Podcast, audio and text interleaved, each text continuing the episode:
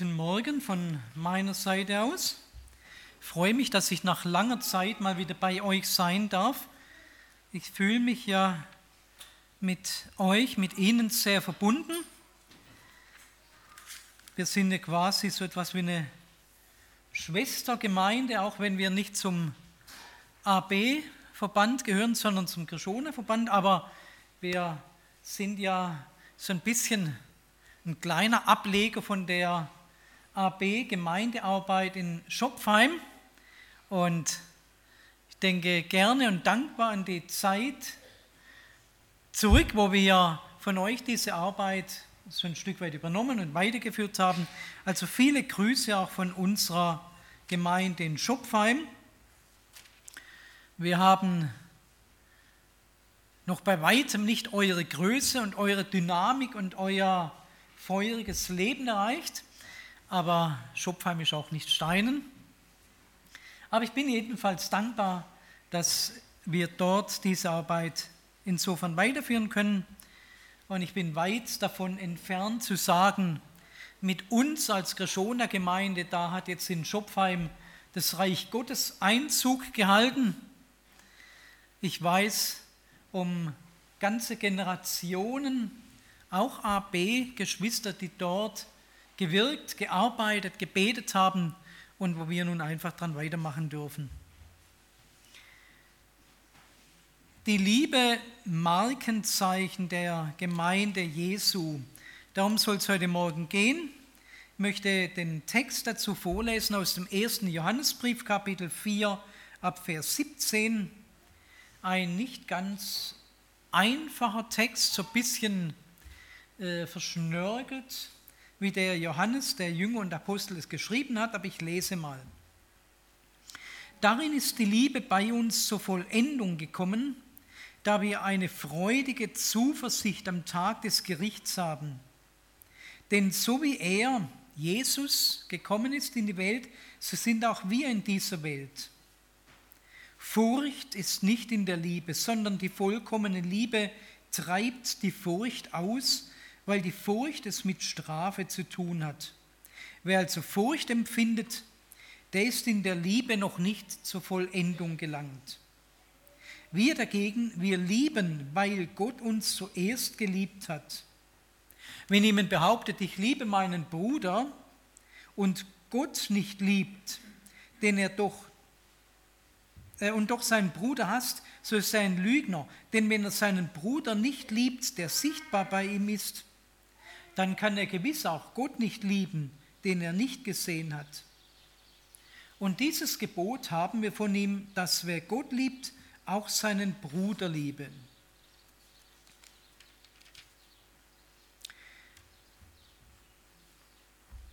Soweit. Ich möchte mit uns zusammen nachdenken über die Grundlage der Liebe, über soll ich sagen, das Objekt, den Gegenstand unserer Liebe, das Ziel unserer Liebe, dann so einen ganz praktischen Tipp geben und auch die Grenzen unserer Liebe aufzeigen. Es ist so ein großes, umfassendes Thema und die Bibel sagt sehr viel darüber. Und in der Welt hören wir noch viel mehr von Liebe, wobei weitgehend etwas anderes darunter verstanden wird, dass es schwierig ist, das alles in diese halbe Stunde zu packen.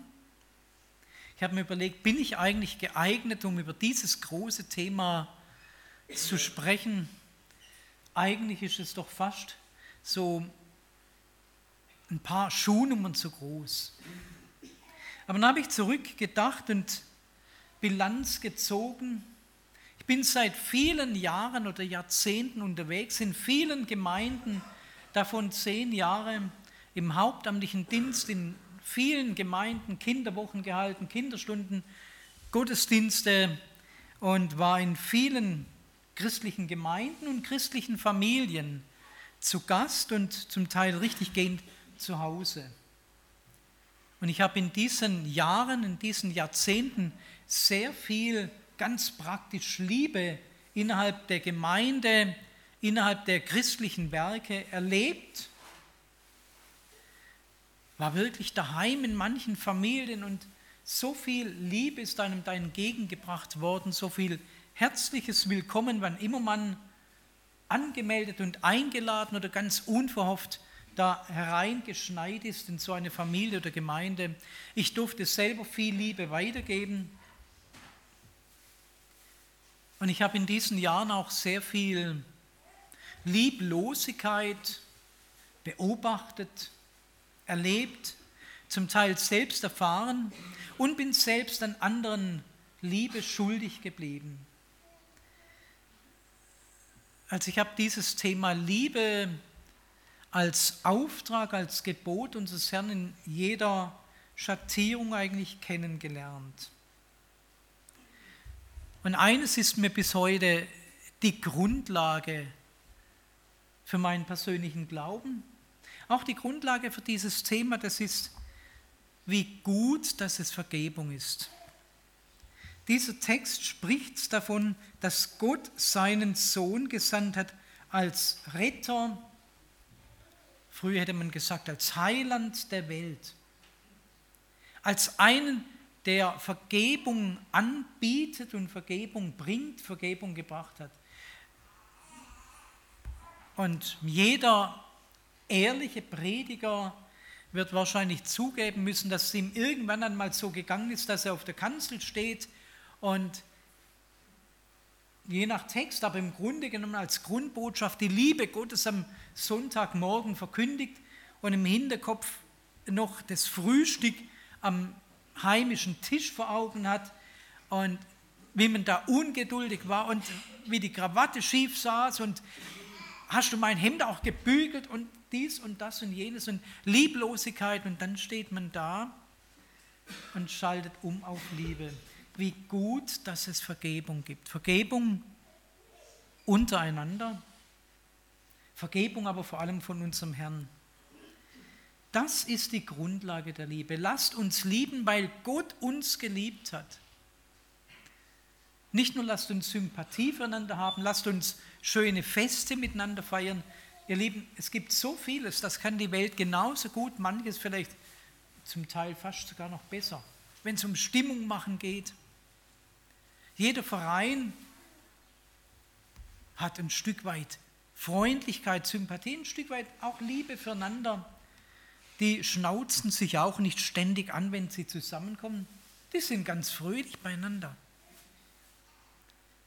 Aber die tiefe Grundlage, die ist dargelegt, wo ich weiß, einer ist gekommen, einer hat sein Leben für mich gegeben, einer hat für mich bezahlt, einer hat mich ein für alle Mal angenommen. Und wenn alle anderen Anstoß an mir nehmen, und wenn ich an manchen Sonntag da sitze und im Stillen denke, vielen Dank, auch das ist ein ganz praktischer Liebeserweis, wenn ich an manchen Sonntagen da sitze, in einem Stillen im Grunde genommen denke, Leute, ich kann euch heute Morgen alle nicht leiden. Aber ich bin jetzt halt auch zum Gottesdienst gekommen. Dann weiß ich doch, ich bin da, weil er mich geliebt hat. Und ihr seid da, weil Jesus euch geliebt hat und für euch bezahlt hat. Und ich weiß nicht wer, kenne nicht jeden Einzelnen, aber sicherlich zumindest der Großteil von uns auch diese Liebe ganz persönlich in sein Herz gelassen hat, angenommen hat und irgendwann einmal mit irgendwelchen Worten gesagt hat, danke, dass du für mich gekommen bist. Danke, dass du dein Leben für mich gegeben hast. Ich selbst komme nicht aus einer frommen christlichen Familie. Ich war als Kind, als Jugendlicher eigentlich nicht in solch einer Gemeinde, bis ich dann einmal eingeladen wurde und nach vielen Gesprächen, an deren Ende ich immer noch ein großer Zweifler war, ob das alles überhaupt so ist, ob es diesen Jesus wirklich gibt, aber eines gemacht habe, ich habe es gewagt und habe gesagt, wenn es dich gibt, ich will ja sagen zu dir, ich will mit dir anfangen. Es ist ein eigentlich ganz einfacher und doch ganz schwieriger Schritt, weil er wirklich das ganze Leben kostet. Ich übergebe mein Leben einem, der von, von da an mein Leben führen soll.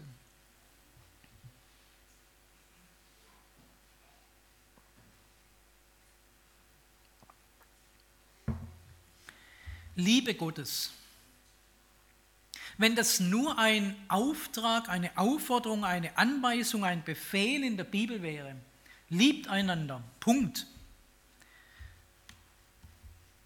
Ihr Leute, ich wäre damit oft überfordert, in der Regel überfordert. Wenn nicht zum Grundlage das stünde, ich kann, ich darf lieben, weil ich zunächst einmal selber angenommen bin. Liebe, Liebe an wen wendet sich? Der Text hier leitet ein, lasst uns, Geliebte, wir wollen einander lieben, denn die Liebe stammt aus Gott und wer aus äh, Gott geboren ist, der erkennt Gott und der liebt. Lasst uns einander lieben. Es geht um die Liebe zunächst einmal innerhalb der Gemeinde. Wir hatten vor längerer Zeit einmal einen Gemeindetag als Schopfheimer Gemeinde, wo wir miteinander nachdenken wollten über uns als Gemeinde, über das, was wir vorhaben, wie es weitergehen soll. Und ich habe damals zu diesem Anlass einen kleinen Liebesbrief in meine Gemeinde geschrieben. Möchte ich euch gerne mal vorlesen. Eine Liebeserklärung an meine Gemeinde. Ich schicke voraus, jede Ähnlichkeit mit echten Personen oder Gemeinden ist weder zufällig noch gewollt, sondern einfach unvermeidlich. In unserer christlichen Gemeinde gibt es nur Freunde, keine Feinde. Wie haben wir einander gern? Keiner bleibt dem anderen fern. Alle, die hier angekommen, werden freundlich angenommen. Jeder wird so akzeptiert, wie er nun mal funktioniert. Hier herrscht immer Einigkeit, unbekannt Kritik und Streit. Hier ist nichts als Harmonie. Neid und Zwietracht gibt es nie. Auch in den Gemeindegruppen Liebe nur bei allen Truppen. Wir sind alle einer Meinung. Ansonsten gibt es halt eine Teilung. Gemeinde voller Sonnenschein. So ist es zwar nicht, so soll es sein. Denn denk ich nur an Isabel, dann vergeht mir's Lachen schnell. Immer will sie Recht behalten, alles ganz allein verwalten. Oder denke ich an die Frieda, wird Hilfe gebraucht, dann ist sie nie da. Oder nimm zum Beispiel Hein, kann der niemals pünktlich sein? Karl Otto vom Begrüßungsdienst lächelt ständig. Nein, der grinst. Ingelore singt zu laut, dass mich's aus dem Sessel haut. Gemeinde voller Harmonie. So ist sie nicht, so wünsche ich sie. Wie mich die lange Predigt quält. Elfmal, genau, ich hab's gezählt. Der Rolf, der predigt stets zu lang und dann dieser Lobgesang. Irene will nur alte Lieder, am liebsten stets die gleichen wieder. Mathilde flüstert beim Gebet, so leis, dass man fast nichts versteht. Doch Oskar betet viel zu laut, liest sogar ab. Ich habe geschaut. Gemeinde, alles ist perfekt. Jeder Fehler wird versteckt. Hinterher gibt es noch Kaffee. Wenn ich da die Leute sehe, der Emil schnappt die Kekse weg, ich meine das edle Nussgebäck. Und wie die sich hier so kleiden, schaue ich das an, dann muss ich leiden.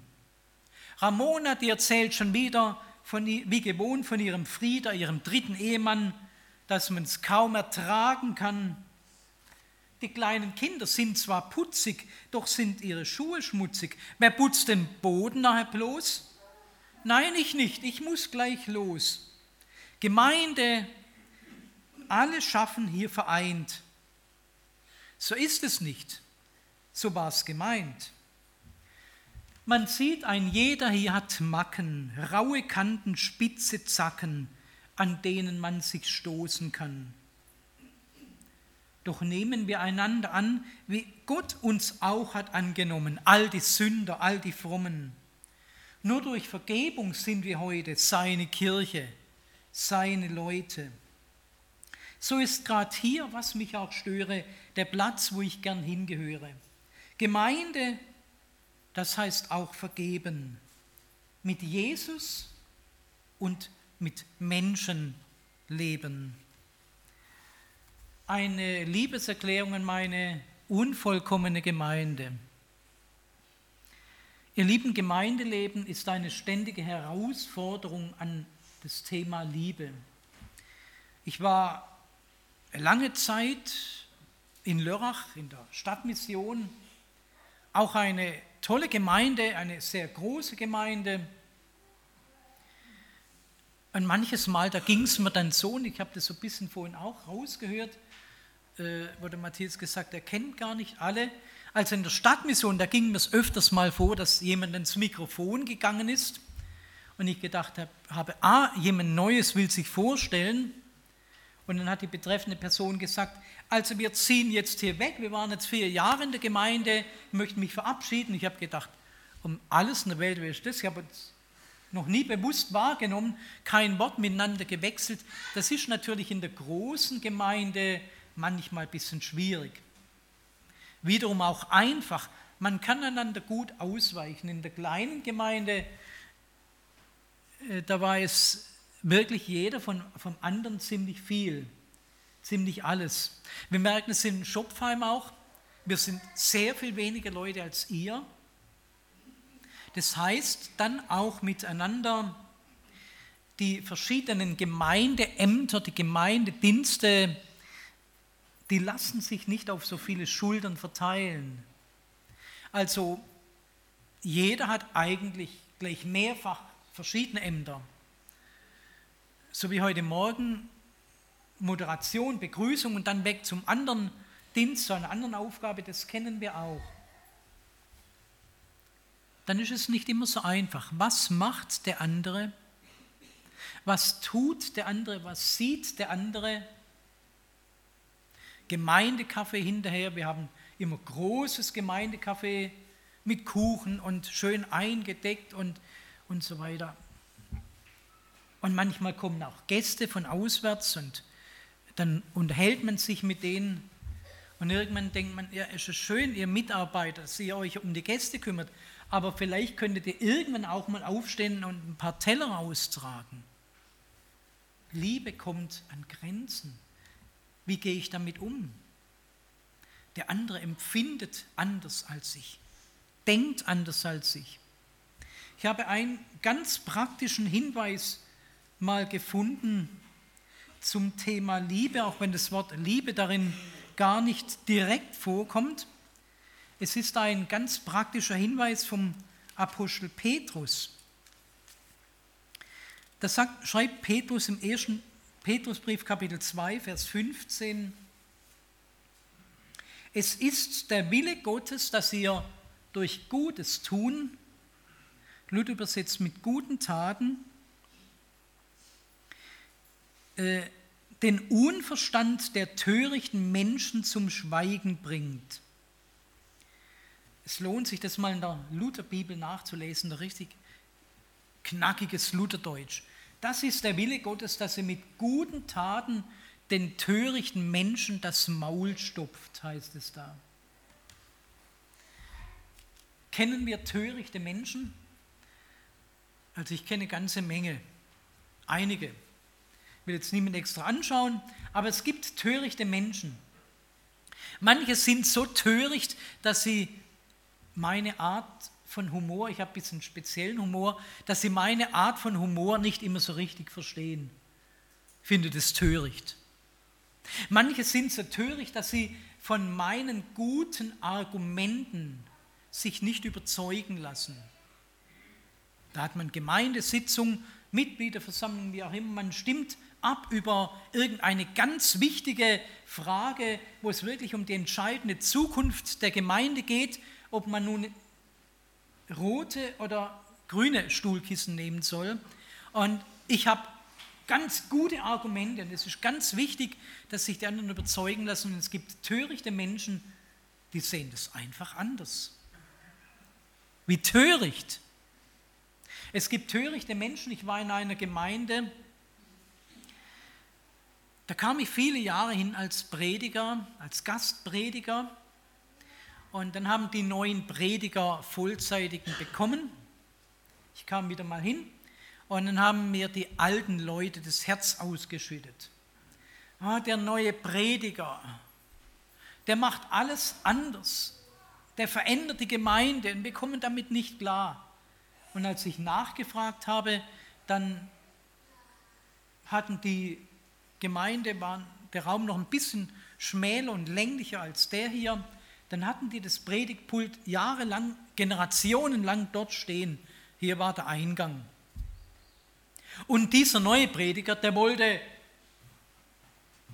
die Gemeinde mehr vor sich, näher bei sich haben und hat die Stühle in die andere Richtung gestellt, breit gestellt. Wie kann der nur? Der verändert die ganze Gemeinde. Es gibt törichte Menschen. Was sagt Petrus? Wie sollen wir es machen mit törichten Menschen? Sollen wir sie überzeugen, indem wir die Lautstärke ein wenig steigern bei unseren Argumenten, bei unserer Auseinandersetzung? Oder sollen wir die törichten Menschen überzeugen mit mehr Argumenten, nochmal etwas draufsetzen? Sollen wir versuchen, einige auf unsere Seite zu ziehen? Schließlich haben wir Mehrheitsbeschlüsse in der Regel auch in unserer Gemeinde. Petrus rät zum Umgang mit törichten Menschen. Lasst uns den törichten Menschen mit guten Taten den Mund verstopfen. Wie wäre es, wenn ich mal versuche, den Willen Gottes zu tun? Petrus sagt, das ist der Wille Gottes, ausdrücklich. Wir fragen oft in unserem Leben, was ist der Wille Gottes für mein Leben? Das ist er nun, der Wille Gottes. Mit guten Taten die Liebe zeigen. Ich weiß nicht, was ihr sonntags nachmittags so macht. Wenn der Gottesdienst zu Ende ist, gemeinsame Spaziergänge oder vielleicht einfach auch halb erschlagen auf dem Sofa liegen. Mit zunehmendem Alter merke ich selber, kommt es mehr und mehr, dieses Bedürfnis. Aber wie wäre es, wenn wir einmal so einen Sonntagnachmittag mit den Leuten verbringen, die wir sonst nicht einzuladen pflegen. Mit den Leuten einen Sonntagsspaziergang machen, mit denen wir sonst wenig Umgang haben. Wie wäre es, wenn wir mal den Blick erheben auf die Seite der Gemeinde, wo wir nicht sitzen? Wenn wir ganz praktisch Liebe üben an denen, die uns bisher entgangen sind? Wir haben einen Bruder in unserer Gemeinde, wenn es um die Ämterverteilung geht, der wehrt immer ab, wenn es um die Begrüßung geht, um die Moderation von Predigtdiensten ganz zu schweigen. Das ist nicht sein Ding.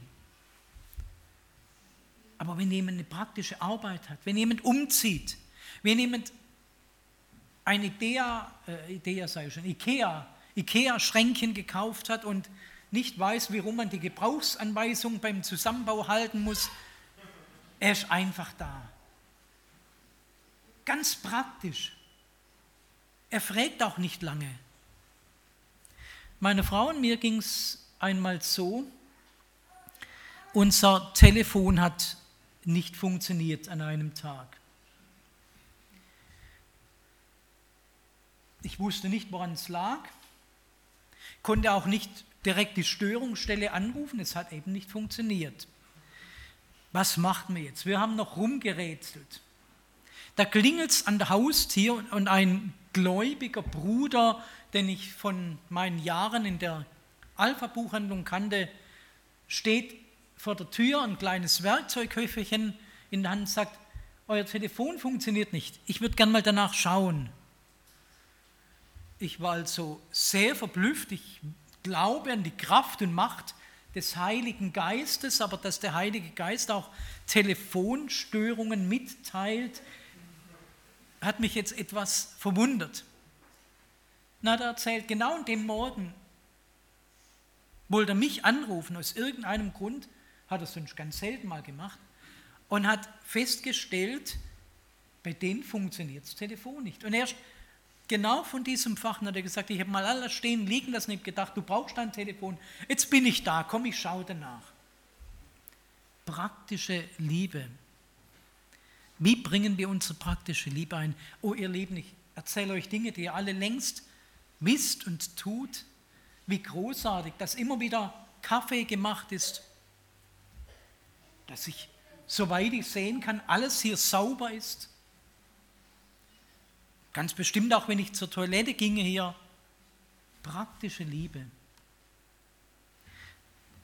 Findet es großartig. Ich möchte, bin jetzt nicht von der Gemeinde, aber ich tue das jetzt doch mal, allen denen einen Dank geben, die so diese stille, heimliche Liebe im Hintergrund tun. Wo gibt Gott uns Gelegenheit dazu? Ihr Lieben, ich möchte aber mit einem schließen, mit dem Gedanken der Liebe, die an manchen Stellen an ihre Grenzen kommt. An manchen Stellen kommt unsere Grenze an, unsere Liebe an die Grenzen. Ich sage ausdrücklich, ich rede hier nicht von der Ehe. Es gilt für mich immer noch dieses Wort, was Gott zusammengefügt hat, das soll der Mensch nicht scheiden. Ich rede nicht von der Ehe. Aber es gibt viele andere gemeindliche Zusammenkünfte, Zusammenarbeiten in Missionswerken, in Gemeinschaften, in verschiedenen Konstellationen. Und da bin ich auf einige interessante Stellen getroffen. Ich denke hier an den Abraham und den Lot. Die waren beide gläubig. Der Lot wird ausdrücklich sogar auch im Hebräerbrief der gerechte Lot genannt. Beide waren auch noch verwandt. Beide haben beieinander gelebt, aber irgendwie gab es immer wieder Knatsch wegen den Wasserstellen dort im heißen Land ein wichtiges Thema. Und irgendwann hat der Abraham gesagt, es, es ist nicht gut, dass bei uns Streitigkeiten entstehen. Komm, wir gehen ein bisschen auseinander, such du dir ein Stück Land aus, ich nehme das andere. Er, der Ältere, er, der eigentlich von Gott Berufene, hat sogar dem Lot den Vorrang gelassen und sie gingen auseinander. Einige Zeit danach wurde der Lot und der Ort, wo er jetzt wohnte, überfallen und ganz viele als Geiseln verschleppt.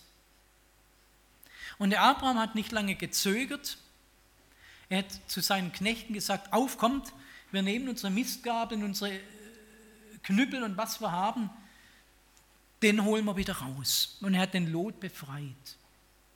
Und als der Lot später in dieser Stadt bedroht war, weil Gott dem Abraham angekündigt hat, ich werde diese Stadt Sodom zerstören um der Sünde willen, da hat Abraham mit Gott gerungen und gefleht, damit der Lot verschont würde. Ganz praktische Liebe. Wunderbar, ein großes Beispiel. Und dann ist mir aufgefallen beim Weiterlesen in diesem Text, dass der Abraham nicht zum Lot gesagt hat, Lot, es war falsch, dass wir uns gestritten haben, es war falsch, dass wir uns getrennt haben, komm, in meinem Zelt ist noch eine Ecke frei, wir kommen wieder zusammen. Nein, die Liebe kam an der Stelle an die Grenze, dass er gesagt hat, gut, ich zeige dir ganz praktisch meine Liebe. Ich habe für dich gebetet, ich habe für dich gekämpft, aber zieh du ruhig wieder hoch auf die Höhen des Schwarzwalds, des Gebirges. Ich bleibe unten in der Ebene. Gar nicht schlecht, wenn so eine gewisse Distanz einfach da ist. Dasselbe finden wir bei Jakob und Esau, als die wieder zusammengekommen sind. Um der Zeit willen lest selber nach, aber noch eine Geschichte, der Josef und seine Brüder. Die hatten beide Seiten die Liebe verraten, hatten lieblos einander gehandelt. Der Josef geprotzt und angegeben, sich in den Mittelpunkt gestellt als Lieblingssohn des Vaters und als Petzliese, als derjenige, der immer dem Vater gesteckt hat, was die anderen Jungs angestellt haben, für Streiche gemacht haben, das hat ihn nicht beliebt gemacht bei seinen Brüdern. Irgendwann hat sich das so gesteigert, dass die ihn umbringen wollten, aber darauf haben sie dann doch verzichtet, aber haben ihn als Sklaven ins Ausland verkauft. Viele Jahre sind darüber vergangen und als sie nach Jahren wieder zusammenkamen, Josef hat sie erst auf die Probe gestellt, ob sie ihre Einstellung geändert haben, ob sie immer noch so hartherzig sind, hat sie sehr geängstigt. Er war mittlerweile oberster Regierungschef gleich nach dem König, nach dem Pharao in Ägypten. Er hat sie mit Lebensmitteln versorgt und er hat sie ihnen zu erkennen gegeben. Es gab eine große Versöhnung. Und Josef hat gesagt, ihr wolltet das Böse mit mir machen Gott hat etwas richtig Gutes daraus gemacht. Es war alles, schlussendlich alles nach dem Willen Gottes. Gott hatte vor, dass ich euch auf diese Weise am Leben erhalten kann. Es soll nichts mehr zwischen uns stehen. So ist Versöhnung, so muss die wahre Liebe sein. Wir kennen das vielleicht als Lied. Wenn ihr Lieben, dann ist es interessant, dann hat er Josef auch nicht gesagt, hier im Palast des Pharao, da sind noch so viele Gästezimmer. Kommt alle her. Nein, er hat gesagt, es gibt ein, eine Provinz in Ägypten, die untersteht auch unserer Regentschaft. Da ist ein schöner Platz, da könnt ihr wohnen. Da habt ihr Platz für euer Vieh und wir sind uns nicht so nah auf der Pelle. Das hat er nicht gesagt, vielleicht hat er es gedacht. Es blieb eine Distanz. Ihr Lieben, ja, wir wollen einander lieben. Und dort, wo wir aneinander schuldig geworden sind, um Vergebung bitten, wo es dran ist. Einander vergeben. Manchmal muss ich dem anderen auch zunächst einfach still im Herzen vergeben. Vielleicht ist eine Aussprache gar nicht immer sofort und gleich dran. Vielleicht würde das eher zu viel alte Wunden aufreißen. Aber ich darf doch dem anderen dann im Herzen vergeben. Aber manchmal ist es dann einfach auch so, dass es für beide Seiten zu viel Kraft kosten würde, zu viel vielleicht wieder aufwühlen, wenn man sich ständig begegnen müsste. Dann darf ich auch getrost den anderen andere Wege gehen lassen und trotzdem ihn segnen und in dieser Liebe der Vergebung, von der wir beide auch zehren und leben, denn wir brauchen ständig selbst die Vergebung Gottes. Darf in dieser Liebe leben. Ich wünsche uns, dass es uns gelingt, in dieser Liebe zu wachsen. Paulus fordert uns an manchen Stellen in seinen Briefen mehrmals auf, wachset in der Liebe. Da sind wir nicht am Ziel, aber wir sind gemeinsam unterwegs. Amen.